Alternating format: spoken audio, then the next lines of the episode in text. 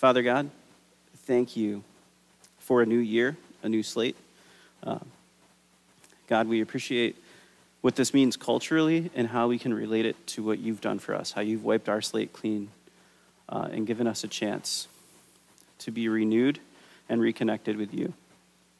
God, thank you for that in this season. And I pray that as we open up tonight's word and we understand your story of redemption and how it's found from beginning to end. God, enlighten us as we open up your word and understand your story from beginning to end.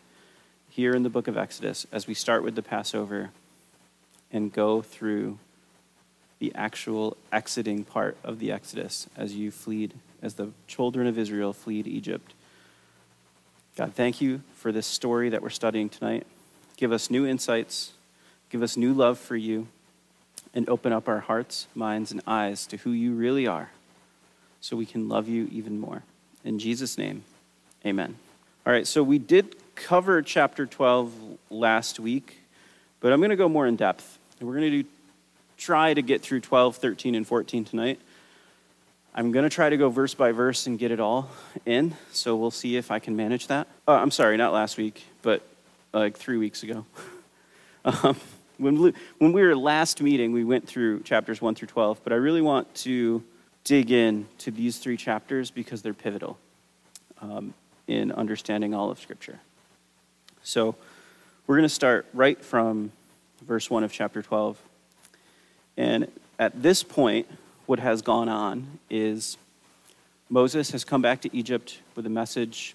Aaron has been his helper and his mouthpiece, and they have gone before Pharaoh, Moses and Aaron, and told Pharaoh to let the people go, and if he doesn't do it, he's going to suffer the consequences. And there have been nine plagues uh, before this final tenth plague. And the ninth plague was darkness, and then now the tenth plague is about to ensue, which is the death of the firstborn. And there is only one way out of this, which is the Passover that gets celebrated still today. And so this is the story, our starting point of what we're getting into here. So feel free to follow along. It should be easier today because we're going verse by verse. Chapter 12, verse 1. Now the Lord spoke to Moses and Aaron in the land of Egypt, saying, This month shall be your beginning of months. It shall be your first month of the year. So, already in the first two verses, what you see is the Passover is a new start for the people of Israel. They are taking their cultural calendar, which starts in the month of Tishri and still starts in the month of Tishri. Rosh Hashanah is the new year, it's still celebrated the Jewish New Year. But they now have a religious calendar, and the religious calendar starts with this redemption ceremony, this thing that saved them from the hand of Egypt. And so there's a new beginning and the religious calendar starts with redemption.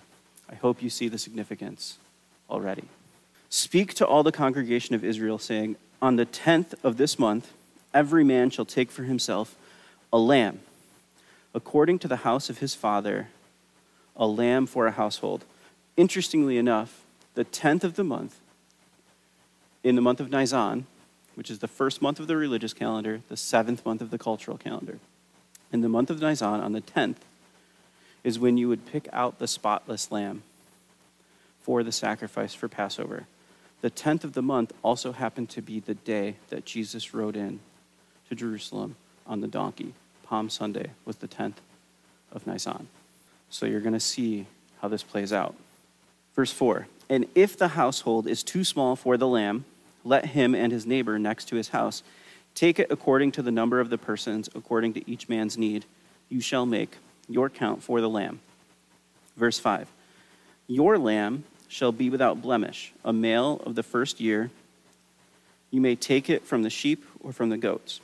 So, a quick thing that I've heard pointed out um, by Pastor Skip Heitzig verses 3 through 5, they have a progression. It starts with everyone in their house shall take for himself a lamb. Verse 4, if the house is too small, take the lamb. Verse 5, your lamb. So it represents sort of a spiritual progression of understanding a lamb. A sacrifice needs to be made for the guilt, for the sin of man. A lamb has to happen. Verse 4, you start to recognize not just any lamb, but the lamb. There has to be one, one perfect sacrifice that takes care of the sin of the world.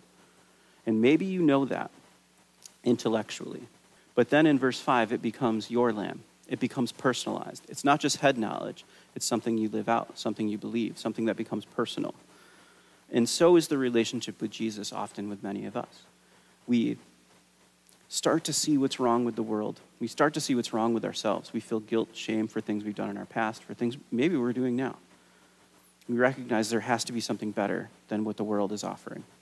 And then we hear the stories and we see that religions offer something, but there's something different about Jesus. Because unlike any other world religion, it's not how hard you work to get to God, it's that God came to earth to save us. He did the work. We just have to believe. And you see Jesus as the Lamb. And that knowledge moves to personal faith and a personal journey, and He becomes your Lamb, fulfilling what John the Baptist said about Jesus Behold, the Lamb of God who takes away the sin of the world. So, picking up in verse 6 Now you shall keep it until the 14th day of the same month. Then the whole assembly of the congregation of Israel shall kill it at twilight.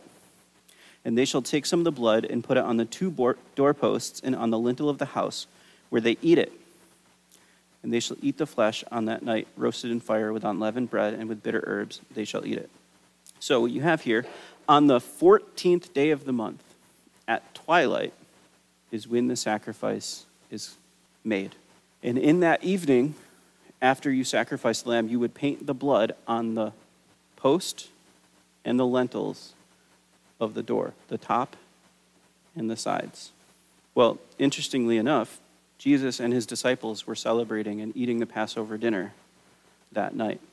And if you remember from Genesis chapter 1, you learn that the way that the Hebrews view the calendar is that their day starts in the evening. It goes, there was evening and there was morning the first day. So on the 14th of the month, Jesus and his disciples are eating the Passover dinner. That night, Jesus is arrested and he's tried overnight by the Sanhedrin. In the morning, still on the 14th, he's tried before Pilate, then before Herod, then back before Pilate, whipped and scourged, and then crucified. And he dies before evening starts. So on twilight of the 14th, Jesus dies and he's buried by the evening. So Jesus is crucified on the 14th, on the day of Passover, the Passover lamb. Paul calls Jesus our Passover lamb. He was selected on the 10th as everybody shouts Hosanna as he enters into Jerusalem and he's crushed and killed on the cross on the 14th, just like a Passover lamb should be. So, just moving forward, on that day you shall eat the flesh, on that night roasted in fire with unleavened bread, and with bitter herbs they shall eat. Do not eat it raw nor boiled at all with water, but roasted in fire. Its head with its legs and its entrails you shall let none of its none of it remain until morning, and what remains of it until morning you shall burn with fire. And thus you shall eat it with a belt on your waist, your sandals on your feet, and your staff in your hand. So you shall eat it in haste. It is the Lord's Passover. For I will pass through the land of Egypt on that night, and I will strike all the firstborn in the land of Egypt, both man and beast. And against all the gods of Egypt I will execute judgment. I am the Lord. Now the blood shall be a sign for you on the houses where you are. And when I see the blood, I will pass over you, and the plague shall not be on you to destroy you when I strike the land of Egypt. So God is sending death through Egypt to fall on the firstborn of both men and beast, of all the cattle and livestock as well, unless that house is marked with blood. So it doesn't matter if you are a Hebrew, if you don't believe what God says and you don't put your faith in his words and you don't follow through, the plague will come at, will come at you. So there still is a step of faith that is required the sacrifice of the lamb and to paint the blood on the doorpost. Now, the sign for death to pass over you is the blood on the post and lintels. And many have pointed out that if you look at the cross and the crown of thorns, his hands were pierced on the sides, and the crown of thorns were put upon his head, very much symbolic in the posts, the, the lintel and the posts of the door. And so, that right there on the 14th day, Jesus' blood in the same spot that would have been the posts and the lintels of the door after he was selected on the 10th. The Passover is a very strict uh, foreshadowing of what was to come. It was redemption for the Israelites at that time, and it foreshadowed redemption for everybody. So this day you shall keep, or this day shall be to you a memorial, and you shall keep it as a feast to the Lord throughout your generations. You shall keep it as a feast by an everlasting ordinance. Seven days you shall eat unleavened bread. On the first day you shall remove leaven from your houses. For whoever eats leavened bread on the first day until the seventh day, that person shall be cut off from Israel. Leaven often represents sin, which is it's leaven means you put yeast in it and it rises. So, A, yeast causes bread to rise and puff up, pride. Yeast also starts the deterioration or the fermenting process in bread, and it decays faster when there's yeast in it because of that. So, yeast represents sin, and similar to what it does to us, sin, we get puffed up with pride and we start to decay. Sin, the wages of sin is death. We decay because of it. And so they have this feast of unleavened bread. On the first day there shall be a day, a holy convocation, and on the seventh day there shall be a holy convocation for you. No manner of work shall be done on them, but that which everyone must eat, that only be prepared by you. You shall observe the feast of unleavened bread, for on this same day I will have brought your armies out of the land of Egypt. Therefore you shall observe this day throughout your generations as an everlasting ordinance. In the first month, the fourteenth day of the month, at evening, you shall eat unleavened bread until the twenty first day of the month at evening. For seven days no leaven shall be found in your houses. Since whoever eats what is leavened, that same person shall be cut off from the congregation of Israel, whether he is a stranger or a native of the land. You shall eat nothing leavened. In all your dwellings you shall eat unleavened bread. So there's a lot of repetition in chapter 12. But the point is, Passover is the first night of the Feast of Unleavened Bread. And removing yeast, removing sin, represents the, is what is represented by the Feast of Unleavened Bread. Passover starts it. Jesus was crucified on Passover. On the 15th, he was dead and buried in the grave. And the disciples would have celebra- had to celebrate, according to the Jewish laws, the festival of unleavened bread. So Jesus fulfilled the, fest- the, the festival of Passover and during the festival of Passover, do you remember what he said? He said, This is my body, which is broken for you. Eat it. And of the wine, he said, This is my blood, which is poured out for you. Drink it. And that's communion. And so imagine what they're thinking on the 15th as they're celebrating the festival of unleavened bread, eating the unleavened bread, which Jesus said was his body, broken for them, as he lays in his grave, drinking the wine that would have been a part of the festival, thinking, This is my blood that was poured out for you, grieving the loss of their rabbi and not quite understanding. As we get into Leviticus, we will rehash this because there are seven Jewish feasts, and three of them between Good Friday and Easter were fulfilled by Jesus.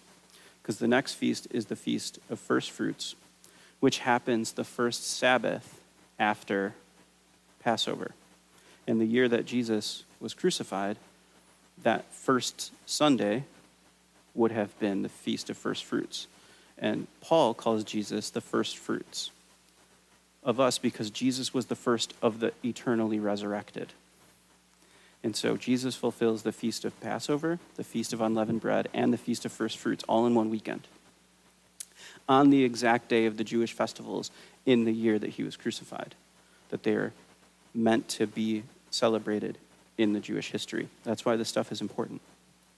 And so we will rehash this when we get to Leviticus, so try to remember as much of this as you can, because when we get into Leviticus, we're going to talk about all seven of the festivals and how Jesus has fulfilled some and will fulfill the rest.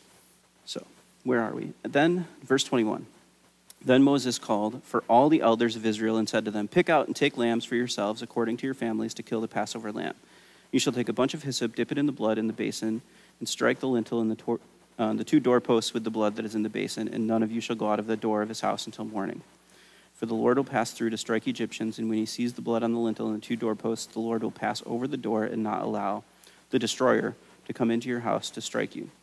and you shall observe this thing as an ordinance for you and your sons forever. He's really trying to get them forever to understand, as they practice these things, what is going on. It will come to pass when you come to the land which the Lord will give you, just as he promised, that you shall keep this service, and it shall be when your children say to you, What do you mean by this service? That you shall say, It is the Passover, sacrifice of the Lord, who passed over houses of the children of Israel in Egypt when he struck the Egyptians and delivered our households. So the people bowed their heads and worshipped. Then the children of Israel went away and did so just as the Lord had commanded Moses and Aaron. So they did. The tenth plague. I'm actually going to skip, I'm just going to go over this so we can get to chapter 13 because it talks about some of this again. Um, but this is the death of the firstborn. So everything that God is preparing them to do is exactly what happens. The Jews, they fulfill the Passover, they do their duty. The angel of death comes over. All of the firstborn of, of Egypt and the livestock die for everyone who doesn't complete the Passover. Um, but there is one thing I really wanted to point out. Well, two. Verse 40 says this Now the sojourn of the children of Israel was lived in Egypt was 430 years. Now, Abraham, if you remember from our time in Genesis, prophesied that there would be 400 years that the people would be enslaved by another by another government, and they would come out of that land with great wealth. Well, this is 430 years. It's not exact, right? What's going on here? Well, the interesting thing about this is, though it's not exact, and I think 430 years pretty much gives God good insight into the future, is that there was also 400 years between the final prophet and the birth of Christ. So between Malachi and the birth of Christ, there was 400 years. But Christ started his ministry at age 30. His public ministry, 430 years from, the, from Malachi. So I think it points to something even more significant. Um, and the second thing is in verse 46. It talks about the regulations of Passover again, and it mentions something that it didn't mention before in this final repetition.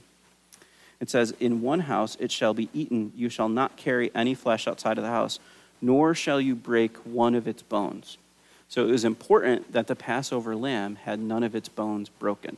Now, in Psalm 22, it points to the Messiah's suffering, and one of the verses in Psalm 22 states that you can count all of his bones. Um, the other thing is it's very it's notated in the Gospels that Jesus' bones were not broken on the cross because he was already dead, but the Roman soldiers broke the bones of the other two on the cross to help them die quicker of asphyxiation so that they couldn't pull themselves up to breathe.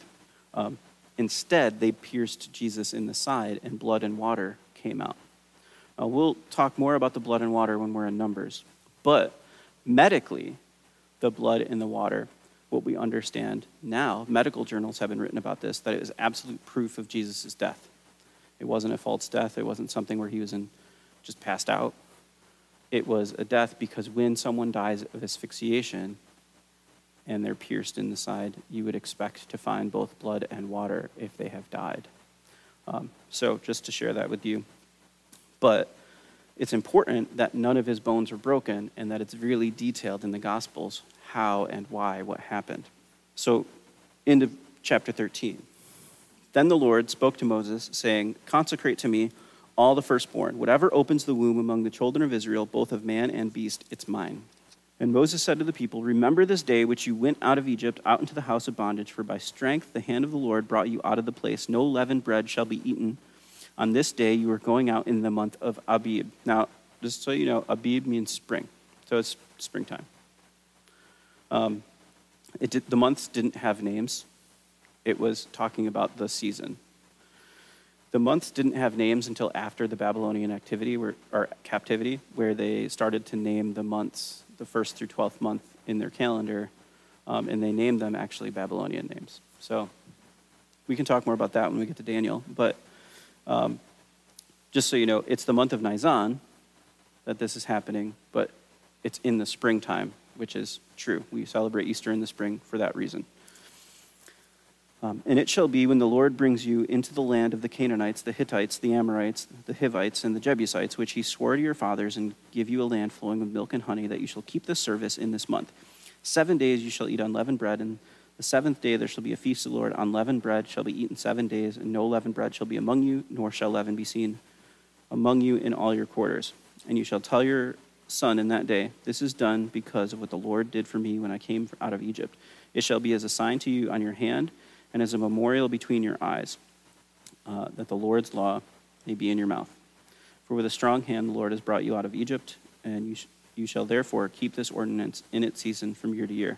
Now, on a little side note, I, I highlighted verse 9 just because it mentions the hand and the forehead, um, because it reminded me of how in Revelation the Antichrist will want to create some sort of copyright infringement on God uh, and have a mark that people put on the back of their right hand or their forehead um, as a sign of allegiance to Him. This is more of a spiritual mark of memorizing Scripture and understanding having God's law in your heart. But I just I thought that, that was interesting considering our previous study of Revelation. Verse 11, and it shall be when the Lord brings you out of the land, uh, out of the land into the land of Canaan, or into the land of the Canaanites, as he swore to you and your fathers and gives it to you, that you shall let apart the Lord all that open the womb, or shall set apart to the Lord all that open the womb. That is, every firstborn that comes from an animal which you have, the males shall be the Lord's. But every firstborn of a donkey you shall redeem with the lamb. And if it will not redeem it, you shall break its neck. And all of the firstborn of man among your sons you shall redeem. So it shall be when your son asks you in time to come, saying, What is this? That you shall say to him, By strength of the hand of the Lord brought us out of Egypt, out of the house of bondage. It shall, and it came to pass when Pharaoh was stubborn about letting us go, that the Lord killed all the firstborn in the land of Egypt, both the firstborn of man and the firstborn of the beasts. Therefore I sacrifice to the Lord all males that open the womb, but all the firstborn of my sons I redeem. It shall be a sign on your hand and as frontlets between your eyes, for by strength of hand the Lord brought us out of Egypt. Um, so, a couple things. The first, the consecration of the firstborn, any clean animals, the first male uh, born was to be brought to the temple to be sacrificed and given to God. If it was a donkey, you sacrificed a lamb instead of the donkey because the donkey was unclean, so you sacrificed a lamb for the donkey.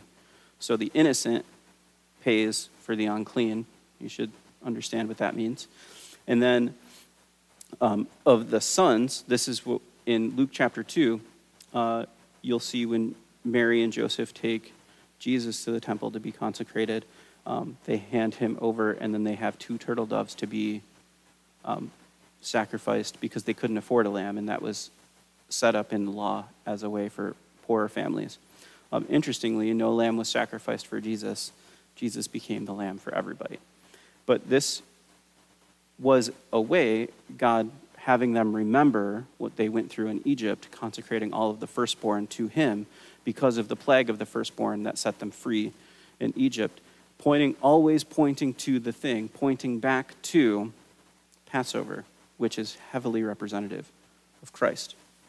Then it came to pass, when Pharaoh had let the people go, that God did not lead them by the way of the land of the Philistines, although that was near, for God said, Lest perhaps the people change their minds when they see war and return to Egypt. So God led the people around by the way of the wilderness of the Red Sea, and the children of Israel went up in orderly ranks out of the land of Egypt. So he's basically just saying, We're going to take a route that doesn't make sense because in between Egypt and Canaan, or where Israel ultimately is, the Philistines were there and they were waging war, and he didn't want to scare a bunch of slaves because they weren't warriors; they were slaves. Um, so they didn't want to be put. He didn't want to put them in a position where they would see war being fought. Um, so he had them go the long way around. Um, this also sets up a trap for the Israelites and for the Egypt for the Egyptians, so that they can see God at work. And Moses, verse 19, took the bones of Joseph with him, for he had placed the children of Israel under solemn oath, saying, God will surely visit you and you shall carry up my bones from here with you. Now, in chapter 50 of Genesis, Joseph prophesied that his bones would be taken out of Egypt to Canaan. So he saw nearly 400 years into the future from his death that his bones would be taken into Canaan. He fully believed that God's promise to his father Jacob would be kept, that they would be seen in the land of Canaan. Um, and so Moses does this. He carries the bones to Egypt and he is buried in Shechem Verse 20 So they took the journey from Succoth and camped in Etham, the edge between the wilderness, and the Lord went before them by day in a pillar of cloud to lead the way, and by night a pillar of fire to give them light. So as to go by day and night, he did not take away the pillar of cloud by day or the pillar of fire by night from before the people. So as they were traveling, they were given an absolute sign that God was with them and a direction source. This pillar of cloud or fire at night was before them and with them. So they could see God's glory as they were heading out, and that was their marker. They knew God was with them and they knew where to go. So keep that in mind as we read the next piece. Chapter 14 Now the Lord spoke to Moses, saying, Speak to the children of Israel that they turn and camp before Pi Hahiroth between Migdol and the sea, opposite Baal Zephon. You shall camp before it by the sea. For Pharaoh will say of the children of Israel, They are bewildered by the land, the wilderness has closed them in. Then I will harden Pharaoh's heart, so that he will pursue them, and I will gain honor over Pharaoh and over all his army, that the Egyptians may know that I'm the Lord. And they did so. So, what God is saying is the Israelites started heading the direction you would think to go, north, where Israel is. And then God told Moses to turn and take a different direction. So, you previously you heard that stated as they're going to go through the wilderness in a weird way. Now you're getting the details. They started going in a normal direction, heading north, and then God told them to turn, and they went south when they needed to head north. That doesn't make sense. But it took them away from the war and put them in a place where they had to count on God. And Pharaoh is going to look at them as they are turning from the direction they should go and say, These people are lost. Let's go get them and, and take them back and enslave them again. So that's what's happening. But God has a plan. Now it was told that the king of Egypt that the people had fled, and the heart of Pharaoh and his servants was turned against the people, and they said, Why have we done this? That we have let Israel go from serving us. So he made ready his chariot and took his people with him. Also, he took 600 choice chariots and all the chariots of Egypt with the captains over every one of them. So, interestingly, they're following on chariots. Now, I only bring this up specifically because in our first week where we talked about Exodus, we talked about the dating of the Exodus and when it happened. The Hyksos dynasty that I told you about were, was the dynasty that brought chariots into existence from the older dating of the Exodus. So that fits with the conservative estimate of when the Exodus took place as a, as a tool for war. Just as a side note, so you know. The Lord hardened the heart of Pharaoh, king of Egypt, and he pursued the children of Israel, and the children of Israel went out in boldness. So the Egyptians pursued them, all the horses and chariots of Pharaoh, his horsemen, and his army, and overtook them by camping by the seaside, or, or by the sea beside Pi Hahiroth before Baal Zephon. Now we don't actually know where these places are. And when Pharaoh drew near, the children of Israel lifted their eyes, and behold, the Egyptians marched after them. So they were afraid, and the children of Israel cried out to the Lord. Verse 11 Then they said to Moses, Because there were no graves in Egypt, have you, take, have you taken us away to die in the wilderness? Why have you so dealt with us to bring us up out of Egypt? This is the human condition exponentially performed here. These people witnessed God bring 10 separate plagues over Egypt they saw flies, locusts, frogs, darkness, hail, all kinds of stuff come at the Pharaoh of Egypt. Finally, the plague of the firstborn death, and they saw all of the Egyptians grieving their firstborn as they walked out of Egypt and were given plunder from the Egyptians. So they were given wealth by the people that enslaved them as they exited, watching them grieve because of what God did to the firstborn. And then as they're leaving, they have a pillar of cloud by day and a pillar of fire by night, showing that God is with them and reminding them of what he has done. And they come up to a place where they're stuck and they see the Egyptian army behind them. And everything God has done for them is forgotten in a single moment because they're scared. It's easy when things don't look good to forget how God has gotten you through the hard times.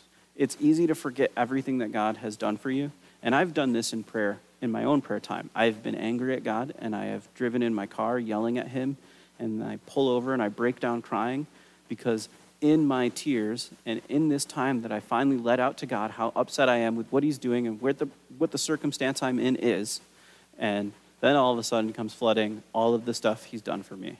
I go, oh, right, you're in charge. You have a different perspective than me. Maybe I should sit back and trust you that you can get me through this instead of judging you by my perspective, which is down here and temporary, and yours is eternal. And so, from an unparalleled perspective, the Egyptians, or I'm sorry, the Israelites, see the Egyptians and forget all of the miraculous stuff that God has done for them and is currently doing. The pillar of cloud is still there. And they're not looking at it. They're not looking at God in their presence, in their midst. They're only focused on the problem. Is this not the word that we told you in Egypt, saying, Let us alone that we may serve the Egyptians? For it would have been better for us to serve the Egyptians than we should die in the wilderness. God just saved them from death. And for some reason, they think they're going to die. And Moses said to the people, Don't be afraid. Stand still and see the salvation of the Lord, which he will accomplish for you today. For the Egyptians, whom you see today, you shall see again no more forever. The Lord will fight for you, and you shall hold your peace. And the Lord said to Moses, Why do you cry to me? Tell the children of Israel to go forward. I love that. So they're crying, they're upset, they don't understand what's going on. Moses hears from God in this circumstance, and he says, Tell them to move forward. Stop looking back. Stop looking at the problem. Move forward. Look at me. Look at the direction. Look at the pillar. Look at God. God is telling you where to go. Go that direction. Stop looking at your problems. But lift up your rod and stretch out your hand over the sea and divide it. And the children of Israel shall go through on dry ground in the midst of the sea. And I indeed will harden the hearts of the Egyptians. And they shall follow. They shall follow them. So I will gain honor over Pharaoh and over all his army his chariots, and his horsemen. Then the Egyptians shall know that I am the Lord, when I have gained honor for myself over Pharaoh, his chariots, and his horsemen. And the angel of God, who went before the camp of Israel, moved and went behind them. And the pillar of cloud went from before them and stood behind them. So it came between the camp of the Egyptians and the camp of Israel. Thus it was a cloud and darkness to the one, and it gave the light by night to the other so that the one did not come near the other all that night. So basically saying God moves from before them to behind them so they can move forward, and he is protecting them from the Egyptian army. And on the Egyptian side, all they see is darkness. On the Israelite side, they see the fire at night, and they still know that God is there. Moses stretched out his hand over the sea. The Lord caused the sea to go back by a strong east wind in that night and made the sea into dry land, and the waters were divided. So the children of Israel went into the midst of the sea on dry land with waters, uh, and the waters were a wall to them on their right hand and on their left. And the Egyptians pursued them and went after them into the midst of the sea. All Pharaoh's horses, his chariots, and his horsemen. That is bold. Now, Pharaoh is watching the Israelites after Moses stretches out his hand. The waters separate, and a wall of water on the left and the right, and he's watching the Israelites go through the land and he decides he's going to go in after them with his chariots. I, that's just, when you see God doing something like that and you're opposed to him, why you would go right into the middle of his trap. But we do it. People do it all the time. Now it came to pass in the morning watch that the Lord looked down upon the army of the Egyptians through the pillar of fire and cloud. He troubled the army of the Egyptians, and he took off with their chariot wheels. They drove with them with difficulty, and the Egyptians said, Let us face, or let us flee from the face of Israel for the Lord fights for them against the Egyptians. Then the Lord said to Moses, Stretch out your hand over the sea, that the waters may come back upon the Egyptians, on their chariots and on their horsemen. Moses stretched out, over his, stretched out his hand over the sea, and when the morning happened, the sea returned to its full depth, while the Egyptians were fleeing into it. So the Lord overthrew the Egyptians in the midst of the sea. Then the waters were returned and covered the chariots, the horsemen, and all the army of Pharaoh that came into the sea after them. Not so much as one of them remained. But the children of Israel had walked on dry land in the midst of the sea, and the waters were a wall to them on their right and on their left. So the Lord saved Israel that day, out of the hand of the Egyptians, and Israel saw the Egyptians dead on the seashore. Thus Israel saw the great work which the Lord had done in Egypt. So the people feared the Lord and believed the Lord and his servant Moses. There's a few things about this. One, I can't get the imagery of the flood out of my head as I see all of the wicked being covered by the waters in the flood. And the same thing happened to the Egyptians as they chased after God's people. To put it clear, Moses was humbled before God. He left his place of authority in Egypt to become a shepherd in the wilderness and then a shepherd of God's people who served God and did what he was told. And he walked away from his authority and humbled himself before God. Pharaoh exalted himself before God and saw himself as one. They both ended up in God's story. And that's the human condition. We will all end up in God's story. We'll either be blessed or cursed based on whether we humble ourselves before God and recognize He is God, or if we try to become our own God and stand in opposition to God and will get crushed in the end because we are not bigger than the real God. But the other piece of this that leads to this is redemption. It took an act of faith to put the blood on the posts and lintels. It took an act of faith to move forward when the Egyptians were behind them. It took an act of faith to walk through walls of water and assume it wouldn't come and crush you in something you had never seen before. Redemption is found in act of faith. Faith in the blood of the Passover lamb.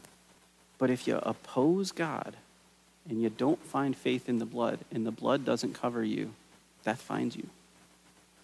The story of the gospel is so clear, and it points directly to the dates and the sacrifice that Jesus would create for our faith and salvation.